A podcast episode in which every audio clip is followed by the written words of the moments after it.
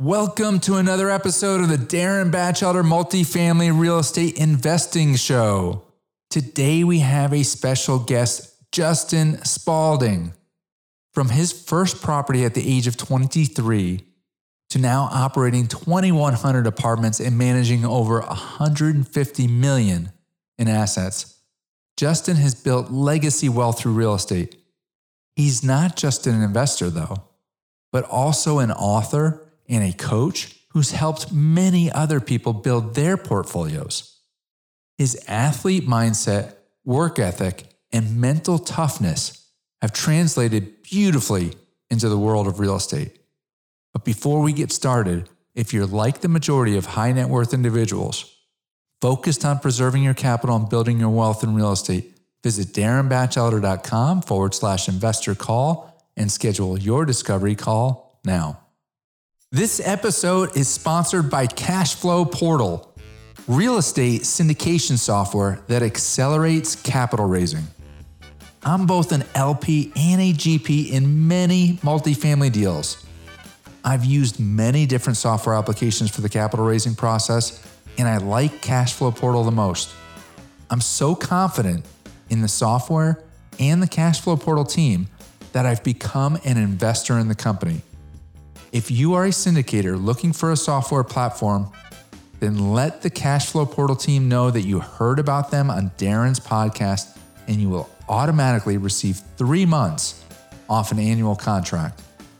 You can find the company at cashflowportal.com. Welcome to Darin Batchelder's Real Estate Investing Show. Each week, you will learn how to grow your wealth through real estate investing. Be introduced to the players that are getting it done and learn how you can get involved.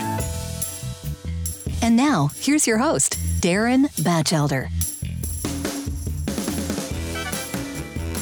Hello, everyone. Today we have a very special guest. We've got Justin Spaulding. Justin, appreciate you coming on the show. Thanks, Darin. I appreciate having me on, and I'm excited to share some of my stories and my experience today. Absolutely. So just a little bit on how we know each other. This is the first time that I'm talking with Justin, but he's figured out social media because he's all over social media, and he looks like he's scaling up in a big way. So I'm interested to hear what he's got going on and have the listeners, learn from his experience. So with that, Justin, can you share? You're giving me a lot of credit because I always think that I always tell my team we need to be doing more than what we're doing. I always feel like I'm not doing enough. Well, that's good. That's good, right? You at least now you know that it's happening, right? Like I'm partnering with somebody that I said, hey, I see your Facebook ads, and he's like, oh, I'm glad you're seeing it because I don't know who's seeing it and who's not. But where'd you first find me, Darin? Where'd you first find me? With?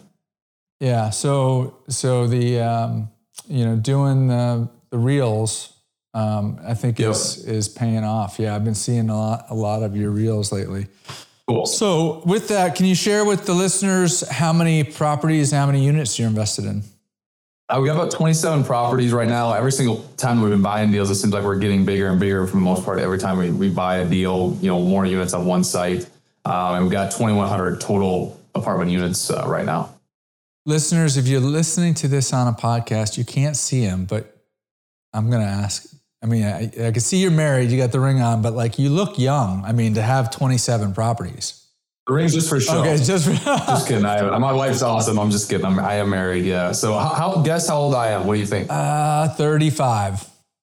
Oh, you're 34. I just turned 34 in October. Right, so I've got about 20 years senior on you. I'm 53. So that's fantastic. So I would love to know, one of the questions I had for you was how, how did you get started, but how did you scale?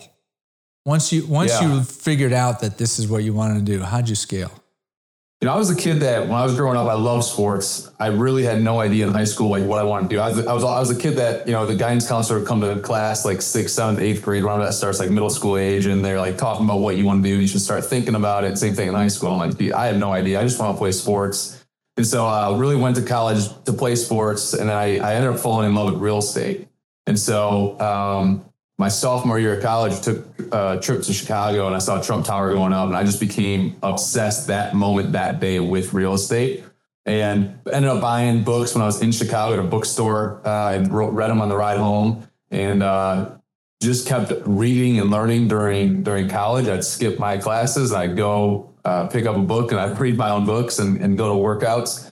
And then I got my first, I got like a sales role. I was involved in direct sales, and that was through college because I wanted to have the mindset of, you know, reading Rich Dad Poor Dad, reading those other books about successful people. They all found a way to make money to be able to then invest. And so I stashed money. I bought my first 4 unit in, it would have been August, the end of August of 2013 was when I bought my first 4 unit. It took me a while to find that first unit, but then I think, you know, I don't know. I always say it took me a while to find that first 4 unit, but really it was probably just a lack of courage and belief that I could really go do it, right? That kind of inhibited me or, you know, disabled me from being able to going out and pulling the trigger on other deals that I looked at.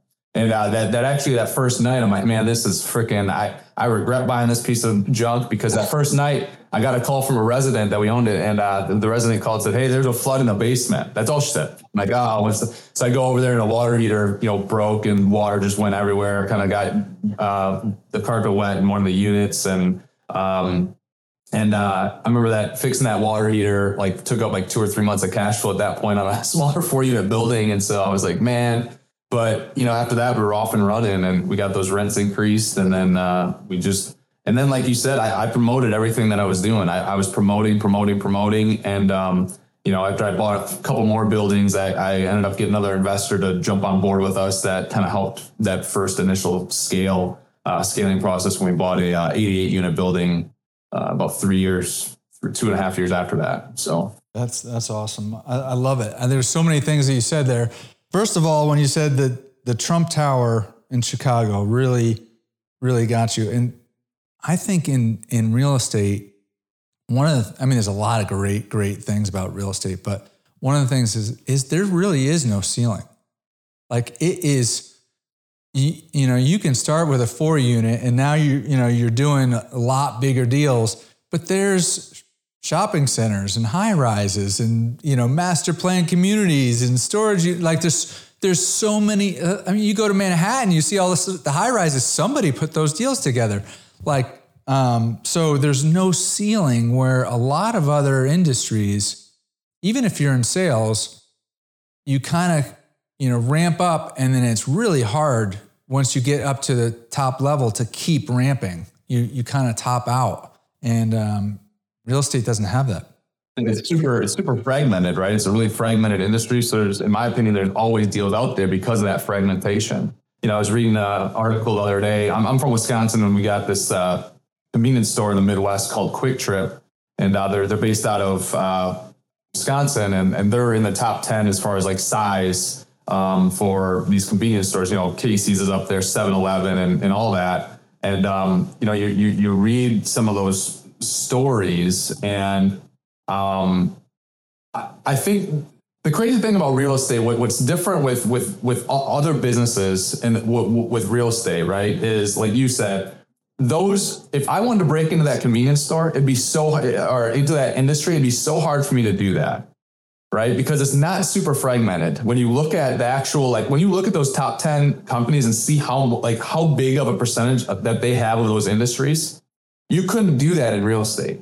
You can take the top 10 apartment owners, and they own a tiny fraction. So it's super fragmented, right? And so I think that's why there's always opportunity in this space. And then on top of it, you know, my mindset right now, like this is almost something I want to go do, Darin, is I want to go buy another like 4 unit or 8 unit again and show everyone that I have in my 6-month accelerator and my mastermind. I want to show them that I can literally go out and buy a 4 unit, 8 unit. And I can double my portfolio size every single year without having any other investors, because it's all based on how I operate those deals. And I can then refi and go do another one. I can either sell that building and double the size of it. And so that's also the unique thing, is because it's fragmented, you're able to find deals that, you know, other people just didn't value. There's a lot of arbitrage to be had. And so if you can identify that arbitrage, but then on top of it, if people can go out and really know what to do from an operations standpoint, that's a differentiator in this industry. I think that would be a unique offering, is because, and it goes back to where we were talking about courage and belief. you know, I think a lot of people getting into the real estate space, you know, mentally buying a single family home or a duplex or threeplex or fourplex is as far as they can think, you know, is as far as they can believe they could actually do it. So if you can show people a path on how to do that and then how to grow, you know, the valuation of that property and continue to grow their portfolio from that standpoint, I think that's a huge opportunity. Because look, I'm more in the larger syndication space. I know you are too now. But that's, you know, in the group that I run in, that's pretty much what everybody talks about is like the large syndications. But there's a lot of opportunity, you know, in the smaller deals too, you know.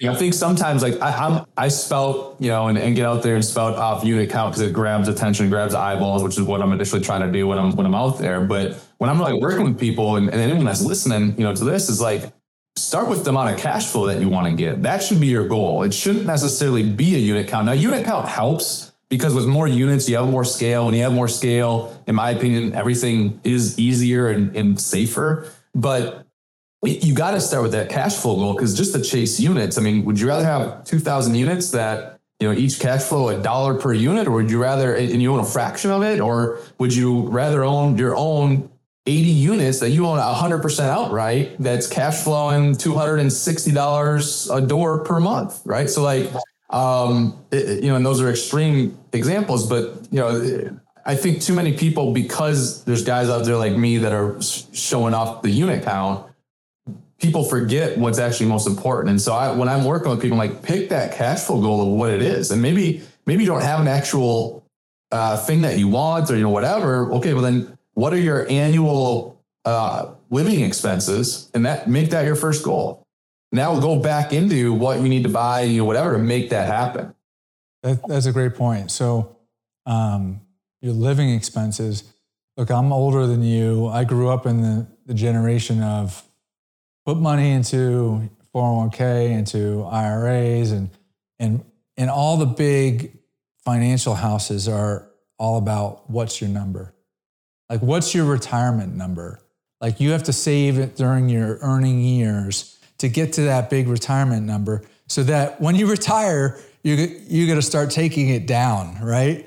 And then I all of a sudden got in real estate about 5 years ago, and I met other real estate investors, and they're like, you don't have to think of it that way. You know, it's just think about buying assets that generate cash flow. And once that cash flow is greater than your lifestyle, you've done it. I like to help people. Okay, what's that first cash flow goal? And then because people are usually shocked, like you said, with those financial planners, they're just saying, okay, you got to stack away this much, but that's over a span of 20 or 30 or right. whatever, 40 years. Exactly. Right? Whatever that cash flow goal that you have is, and those living expenses, or whatever it might be, you can go out and achieve that in a year, 2 years, 3 years. If you find the right deal. And if you know how to close that deal, and if you know how to operate these deals to turn them around, you can get that cash flow goal in 18 months, 6 months, 18 months, 24 months, if you want to go do it and get into it. So you mentioned a mastermind. Talk about what you have going on in the mastermind. What's the focus and how you help people in that mastermind? Yeah, so we do a few masterminds a year. We usually have 2 to 4 of them a year. We just wrapped up our final one for 2023 a few weeks ago in Madison, Wisconsin. And it's basically a small, intimate group. We have about 15 to 20 people tops come into the room. And, and it's basically a 2.5 day. It starts on a Thursday night, and that's kind of a networking with other members and stuff like that. Then all day Friday, I'm going and basically sharing everything that I've done to get, to where I'm at and everything in between. And then Friday, we do the same thing, and it wraps up at Saturday, we do the same thing, and it wraps up at 1 p.m. Friday night has a VIP dinner and, all that stuff. But then, when we started to do these masterminds, we had a lot of like our people are coming to our events and engaged in our 6-month accelerator, which is in our program we do. They bought tens of millions of dollars of real estate this year. But when we first started the mastermind, people had success out of it, but it was only like a 60% success rate. And so I was like, how do we increase that? And so that's where we came up with a 6-month accelerator. So you know, once people are done with, they'll either do the 6-month accelerator first and then come to a mastermind, or go to a mastermind and then do the 6-month accelerator. Either way, we have discounts for people that want to do both, but that allows them to plug in with us weekly. So that, you know, once they learn, it's easy to learn something, go to an event, get jacked up. And then what inevitably happens is, like, we all, again, it's so fragmented. You find these niche deals. Well, niche deals sometimes come with niche problems, you know, and you don't know how to overcome that problem. And so with our network and everything, people are able to plug in and bring their problems to us on a weekly basis. There's a chat group where they can bring it to us on a daily basis. To be able to get through those ceilings. And, you know, we've seen significant results from that. And it's really, really, really exciting. So are those problems operational problems after they bought the deal, or are those problems like in order to buy the deal? We've helped on the operational end, but a lot of times with our newer members, when they've been involved with us for, you know, 3 months to a year, it's usually, you know, the acquisition of the deal. Then kind of after that, obviously, then the operational, because I'm, you know, that's other things, like, I'm really big in the operational piece. You hear all these people out there buying deals. Well, we're vertically integrated. So I've got about 50 employees. I've got a CEO and 50 employees and a management company. And, you know, we're looking to change the game of property management here over the next 18 months. You know, I've always been in, I mean, when I bought my first 4-unit, all the way up till we had like 120 units. I mean, I was on site doing stuff, right? So I've done every role in that company. And, I'm really passionate about the operational end, because it's really, a lot of people don't talk about that end enough, because if you're really good and really understand the operational aspects, that's how you can really put the pedal to the metal and it can be a complete game changer, and you can compress that much more time if you really want to pay attention to that. So. All right. So what would be, I know, obviously every deal is different, you know, and has different operational challenges. But if you were to point to one or two big value creators from an operations standpoint, what would you talk about? I mean, so for us, I mean, you know, we buy a lot of things that have rent disparity, and there's usually a reason that it has rent disparity, right? So it's either because the management team is broken, or it's because the property just has a ton of deferred maintenance, right? So, and a lot of times it's both. So, you know, we'll buy deals, they don't market it anywhere, you know, they're mom and pop, and they don't market them anywhere, and they just kind of word of mouth, and they don't really push rents. Like, a lot of stuff that we buy has been, you know, like when we bought the last 2 years, those rents were stuck in like 2009 to 2013 rent values, right? So, you know, for us, we're all about being able to, especially the way that I've kind of learned this the hard way along the way a little bit, but we try to fund all the CapEx up front now. You know, we never used to do that. We used to fund a portion of it, and then we'd be like, okay, we'll figure out the rest later. Well, you know, 3-4 years ago, I'm like, okay, this needs to change because of how much deferred maintenance there is. And so we try to really hone in on what all needs to be done. And then we try to get those repairs and, you know, maintenance and CapEx done as fast as possible. And like my ultimate goal now, like what I've been talking about with our team, is like, I want to build a company that we can literally go in and completely turn around 100% of a 300 unit property in 6 months. Now that's a challenge, right? Think about all the things. I've got a document where I've got all the bullet points of everything that has to happen in order to do that. And a lot of people are like, that's impossible. I'm like, it's not impossible. Here's the bullet points to do it. You gotta have all the courage and balls to do that, right? Because if you got to do all the exteriors, or if you got all this CapEx to do, that means on day one, everything would have to show up on the site. What does that mean? That means I probably have 400. $2.3 million out of my pocket in materials before I even close on the deal. So I'm not to that stage yet where I've got the balls to do that, right? But that's one of the steps that has to happen in order for that to, right? So basically what we've started to do is every single deal we've been buying, we've been picking off some more of the bullet points to be able to accelerate. And every deal that we've been buying, we've been turning around faster and faster. And but it's, so they're annual leases. So how do you turn those interiors in 6 months? I guarantee you there's a price that you can pay those people to move into the new rent, to the new units. And a lot of what we buy, you'd be shocked. I don't know. I guess, Darin, I don't know if you're typically getting into value add, or, you know, what you're typically getting into. A lot of what we buy with value add, there's so many leases that are month to month that now you only need a 30-day notice. Mm. Right.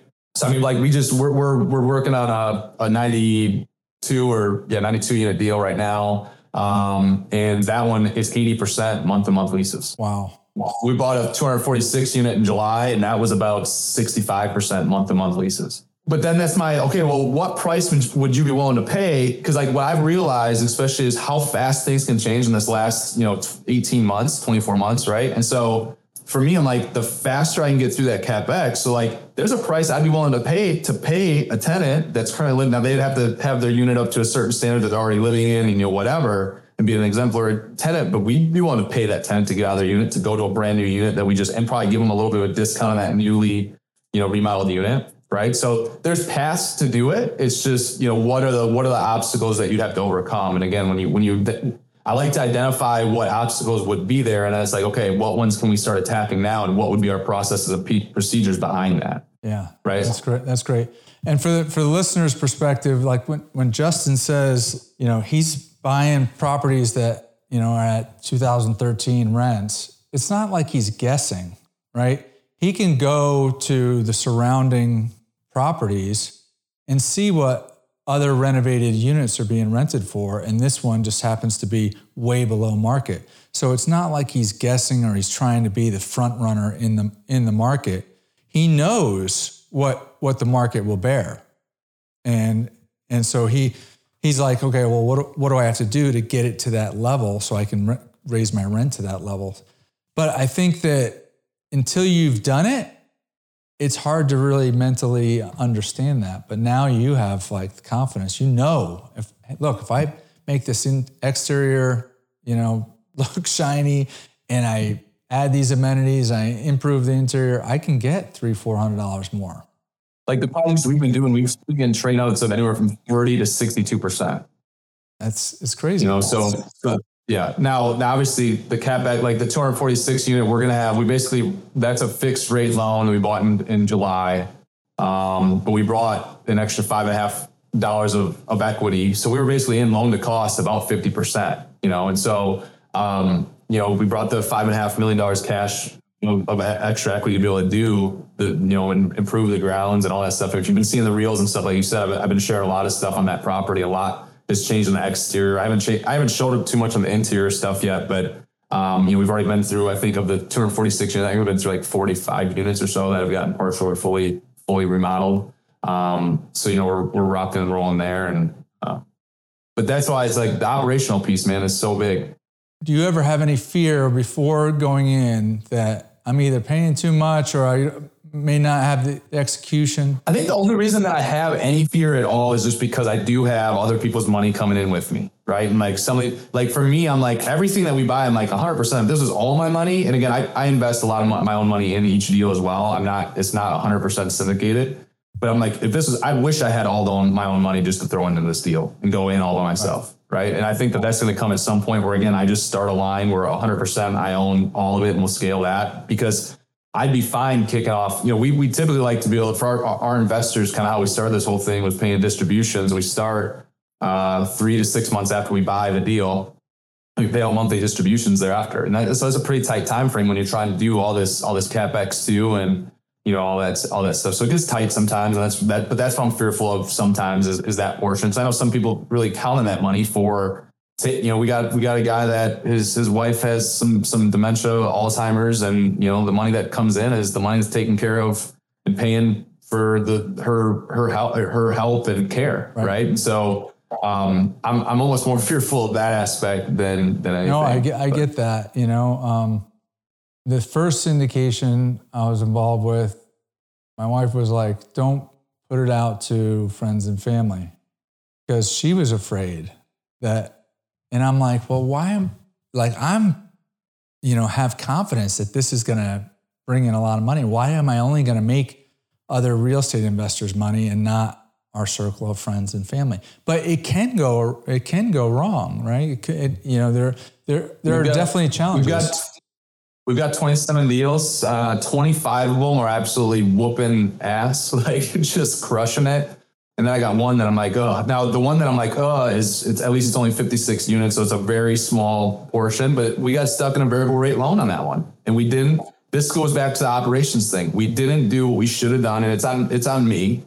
We didn't do what we should have done right out of the gate, right? And so I'm taking that as a learning lesson. So now the extremity that I'm trying to with how extreme I'm being with our operations team and trying to change the way that property management is done is because of these lessons that I've learned, right?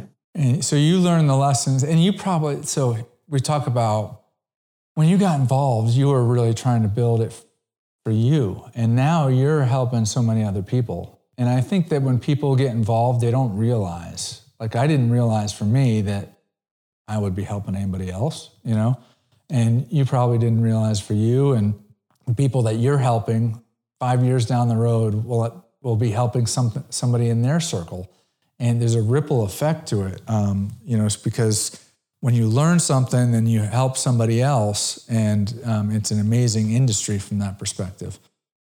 So now your masterminds, you mentioned 55 to 65% success rate. Now, has that improved by having the combo programs, or are you still in that bucket? That number is up. I mean, it's still not to where we want it. It's still not to where we want it to be, but also it's, I view it as being early too. I mean, we did our first mastermind right about a year ago, 19 months, right? So a lot of these people are still plugged in with us, making progress, you know, and so I still look at it like, okay, we're still kind of early into this thing to kind of give it full judgment. It's awesome to see, you know, when you have a lot of people or, you know, a lot of things that I post, you know, there's a lot of people on Instagram that are like, you're crazy, you know, because where the economy's at right now, you know, whatever, this is fake, this isn't real, you know, whatever. And, but then you get these people that have come to our programs and they've been able to go out and buy their first duplex, 4 unit, 8 unit, or, you know, take them from a couple single family homes up to an 8 unit. You know, one of the guys that came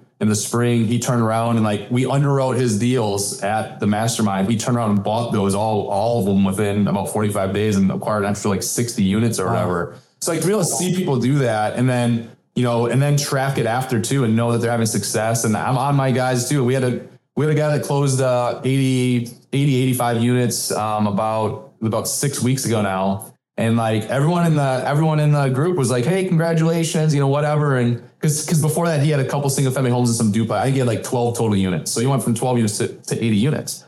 And I said, I'm not giving you congratulations. And I'm like, you need to go operate this thing now, right? This isn't the time to celebrate, because right now is when you actually have the most risk and when the rope is tightest around your neck, right? And but the faster you can get those rents up, that we knew were there, right? The faster you get that CapEx done, that then you can celebrate. So I really hammered them in the comments, and I have to tell people sometimes, hey, you know why I did that, right? And you know why I'm hard on you, right? You know, I'm not just going to be someone that's easy on you and give you a pat on the back for, you know, closing the deal. Anyone can go close the deal, right? But now can you do what you said you're going to do? Can you go operate it? Well, I'll give you the pat on the back when you get those rents up 20%, that's in your pro forma, 25%, that's in your pro forma. That's great that you're giving the accountability on the operation side to the guys, because a lot of programs out there are very focused on buy the deal. How do you buy your first deal? What do you set as expectations with people in terms of how long it's going to take them to get their first deal? I mean, I'm someone that we're pretty much 100% satisfaction guarantee. So if any time someone wants their money back, I'm going to be like, you know, I think we had one person that never even showed up to any event and, you know, whatever. And like, okay, you want your money back here, here's your money back. That's the only person that's taking us up on that. So, I mean, I always tell people, look, you know, I just go off my short story right there. And like, I never preach or tell anyone to do something that I haven't done. And so I always go off my story. Look, I started learning about real estate in 2009. I bought my first deal in 2013. Now, I was 19 years old in 2009, right? So, but I say, look, this is going to sometimes take some time. But ideally, you know, I within that first year, 6 months to a year, we'd love to be able to find those people a deal. But I also don't want them to just go buy a deal just to buy a deal because they were in our program to give us a better look either, because it doesn't help if they go buy a crap deal.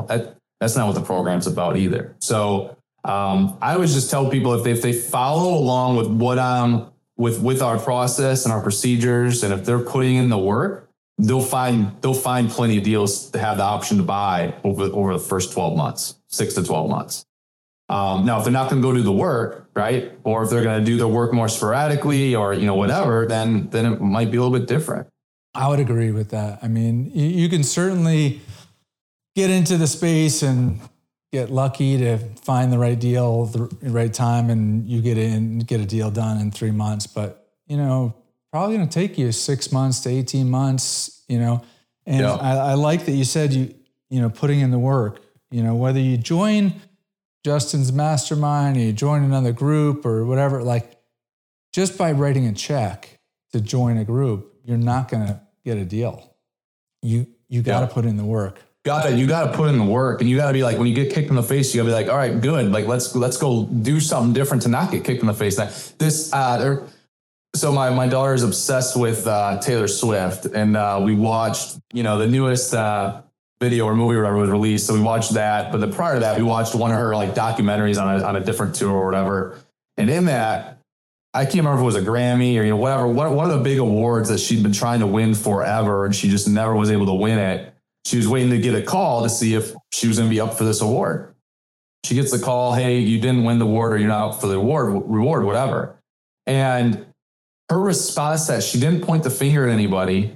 Her response was, you know what, once she got off the phone, her response was, and she's just talking to herself, this is good.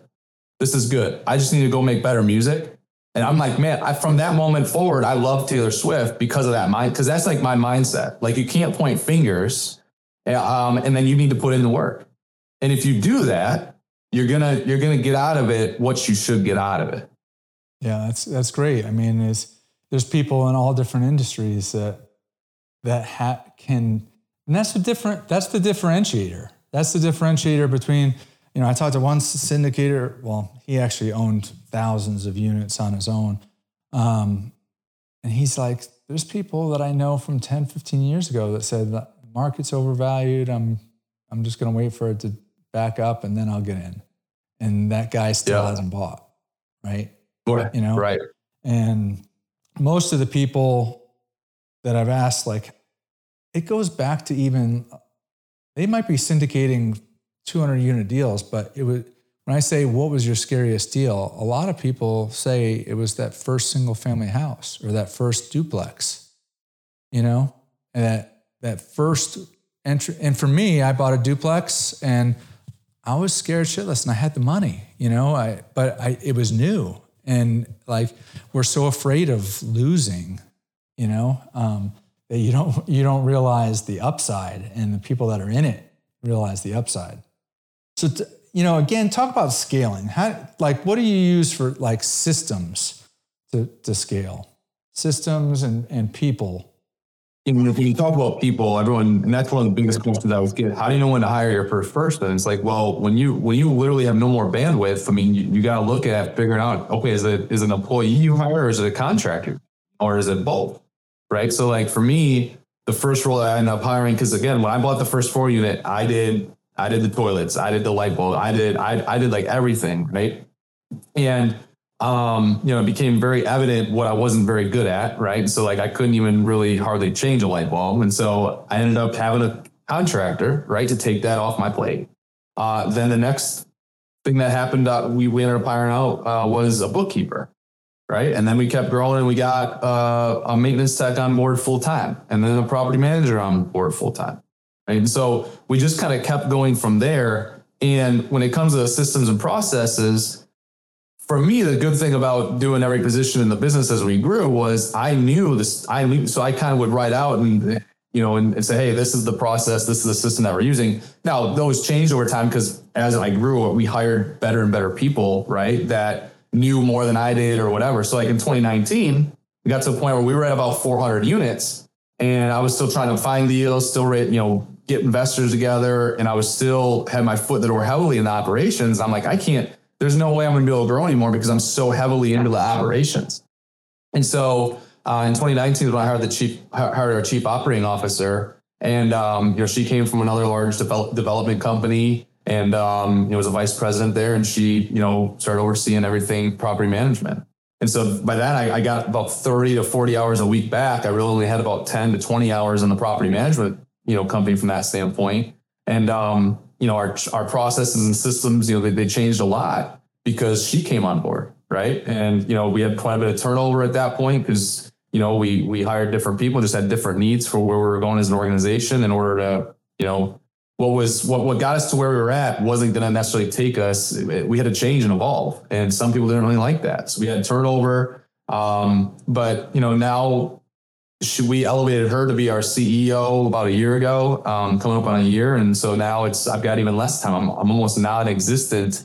You know, I'm more of strictly strategy on the property management end now from a high level. So I meet with them like every week to 15 days, kind of depending. And because right now we're going through a huge overhaul in the next, over the next couple months through about 18 months, our property management companies have changed drastically. We're going to really try to change the game, the way property management's done.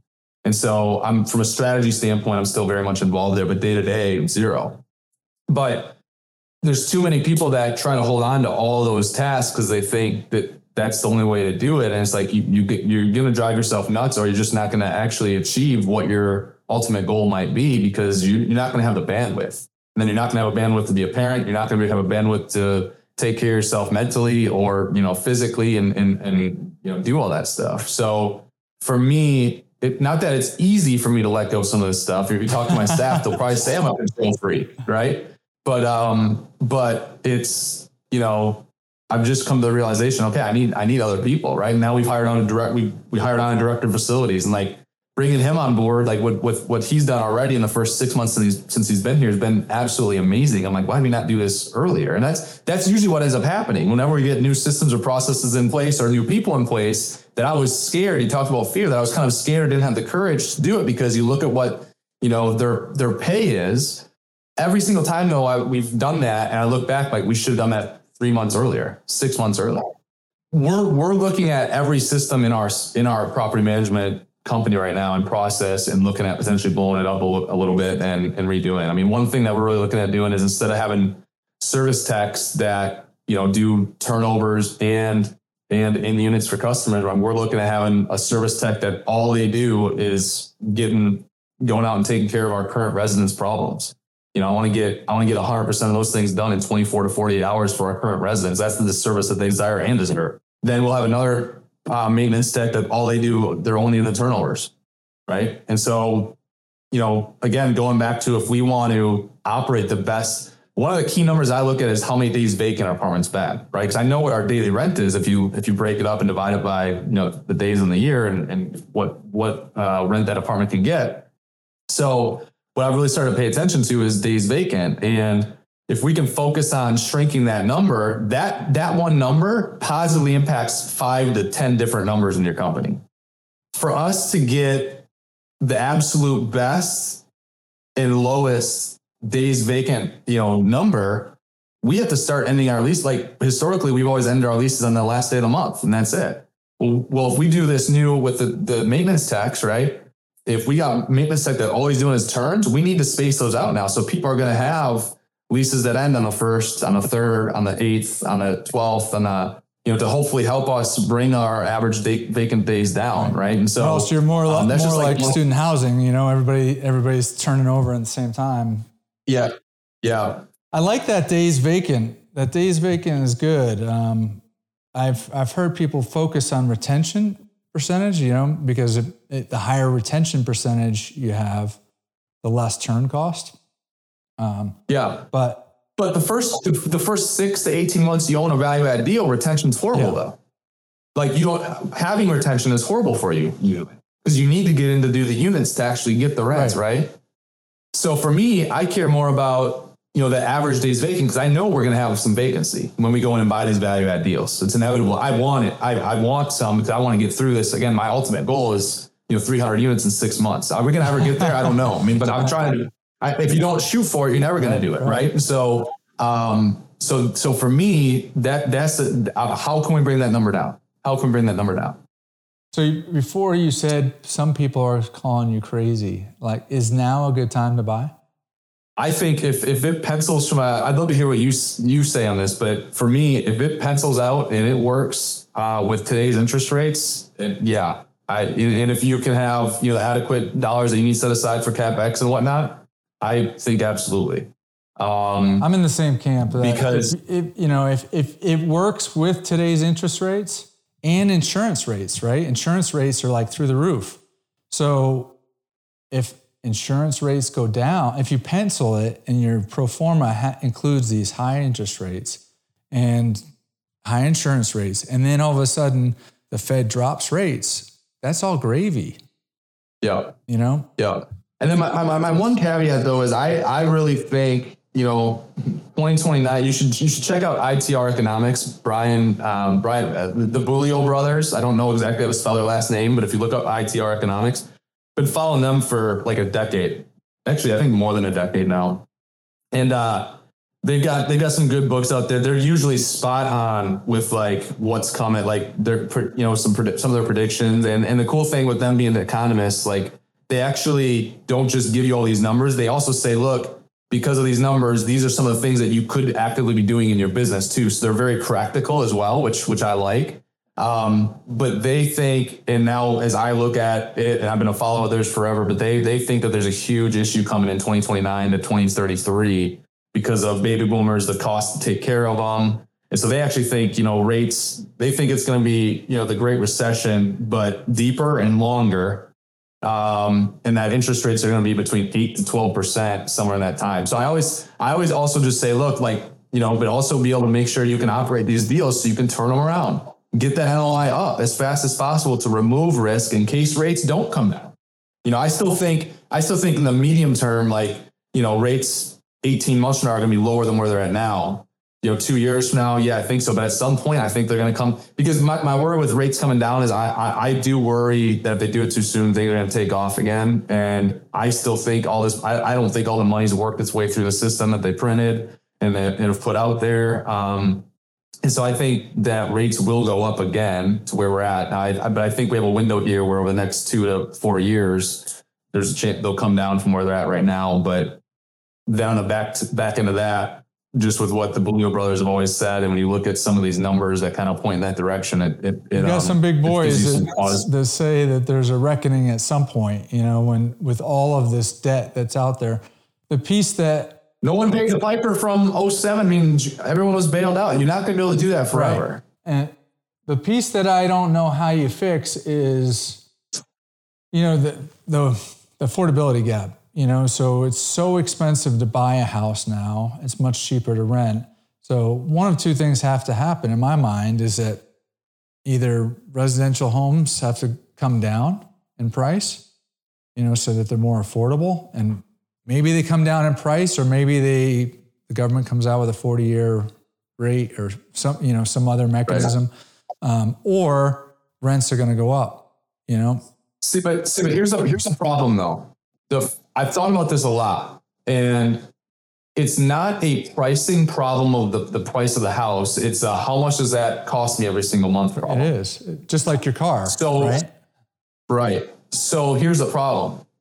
If supply remains the same, and if demand doesn't really change, and we don't really necessarily, by just doing a 40-year, it doesn't really, because now what happens is those prices of the houses just go up another 10 or 15 or 20% until people can no longer afford it again, right? So it's the monthly payment that matters more than anything. So like, I always think about that. I'm like, okay, if there was a 40-year amortization, I mean, it really doesn't matter. Well, it's just a matter of kicking the can down the road, you know? You know, it'll help for a little while, but if you have a $5 million building, Darin, if I was like, I'll pay you $8 million for it, but I want 2% interest rate on it from you. You're going to hold the entire thing, and I'll pay you back in 50 years, right? I mean, I could structure a deal that could make work for me because of it's the monthly payments, and if I can make the cash flow work, that's really all that happens when you have a 40-year. Amortization. And so the prices are going to go up, and then the monthly payments stay the same, and then it's the same people competing for that at that point. The same thing could happen with the Fed dropping rates, right? I mean, 100%. You know, you could drop rates, and then the prices could go up, and they could be in the same spot monthly payments as they are now. Cars used to be 4-year loan. Now they're 7-year loans. You know, so I agree, it's a monthly payment. And I also agree that at some point, you know, that someone's going to have to pay. And there's I don't know these guys at ITR Economics, but like Ray Dalio. You should check them out. Yeah, I will check them out. You know, Ray Dalio, I think, is a smart guy with Bridgewater. Yes. And, You know, he's been talking about, you know, the debt cycle for a long time, and you know, but it's hard to predict when that bubble is going to burst, you know? Right. And the problem is like no one, you know, again, all this money was printed in COVID, and then you have the QEs, you know, coming out of the Great Recession. It's like, when you eventually don't have anyone that wants that debt, when you're at some point, something has to break. And if no one wants the debt, what happens? Well, rates only have to go up so that they can make that happen, right? And achieve that. I think that's where the Beaulieu Brothers are coming at, where they say, hey, 8 to 12% interest rates, and there's going to be a huge problem. And, you know, treasuries are not going to be, they think that, you know, the U.S.'s bonds and, you know, the treasuries are just, the rates of those are going to be so high for people to take on and bring that debt on. I don't know how. So it'll be the government pays the debt service if treasuries go up that high, you know. But you know, we'll see. I mean, our deficits are getting crazy as they. Well, right. So then you can't just. So the problem is you can't just print more money, and that's what right. So because what then? So something has to really break, and it actually has to have an actual adjustment, not just a fiat, not just print more money. That's just, it can't be the solution forever, because at some point it doesn't work anymore. So now we just scared all the listeners to not invest in real estate, you know, but no, it's good to be aware of it. But that's why I know going back to, it all comes back to, that's why I believe so much in the operations of your building. Because the moment that you find a value add deal, operate the hell out of it. And get the revenues up, get the net operating income up, and now you're fine. Absolutely. I don't know if you would agree with this, but so I've been investing for 5 years, and the deals that, you know, I did in 2023, those are doing just fine because we knew what the higher rates were, and it was the deals that were done in, you know, at the height at 2021, beginning of 2022.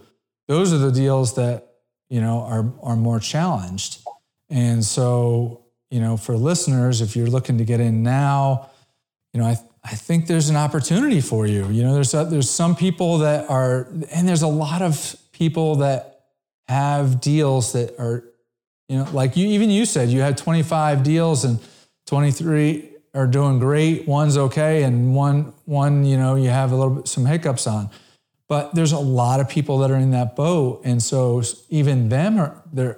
You know, a lot of those people are on the sidelines because they have that one or two troubled deals that they're focused on. So for the newbie who can get in and, you know, get something done now, you know, it's something that you can, you know, hopefully grow. It's amazing how fast your net worth can grow through real estate versus just putting 10-20% of your income away every year. Well, I think there's so many less buyers out there right now too, that the new person just has less to compete with. Because like if the new person is waiting here and sitting here saying, so we'll wait till rates come lower. I mean, what do you think Blackstone's doing? What do you think? I mean, the amount of the frenzy of is, I think just as long as there's stability, let alone even rates coming down. But even if there's just stability, the big boys are going to be back in it. Let alone if rates come down, they're going to be. So, you know, now between, I don't know if there's a 3-month window, 6-month window, 18-month window, somewhere in there, but the new people need to get on board, get their education up, know what they're doing, go pull the trigger and be out there right now and take advantage of, you know, just less buyers being out there. I love that. So, hey, if people want to get to know you better or maybe learn about your programs, like what's the best way for them to learn more about you? Honestly, like the best way, we do a ton. We're usually doing two posts a day on Instagram, and we reply a lot. And I and my team reply a lot in the DMs and everything. So at Justin Spaulding, JustinSpaulding. That's my Instagram handle, just my name. No underscore, no space or anything like that, at Justin Spaulding. And that's the best place to, you know, reach out, leave a comment on one of our posts. I'll reply back to you. Again, a lot of free education on the Instagram page. Awesome. Justin, really appreciate you coming on the show. You know, you shared a lot of value, and I know I'm going to be seeing a lot of you because I see you all over the place. So listeners, I hope that you enjoyed that one. Till next week. sign off. Thank you for listening to Darin Batchelder's Real Estate Investing Show at darinbatchelder.com. If you liked the episode, please provide us with a 5-star review on Apple Podcasts or your podcast platform of choice. If you already provided us with a 5-star review, then thank you, and please share the show with a friend.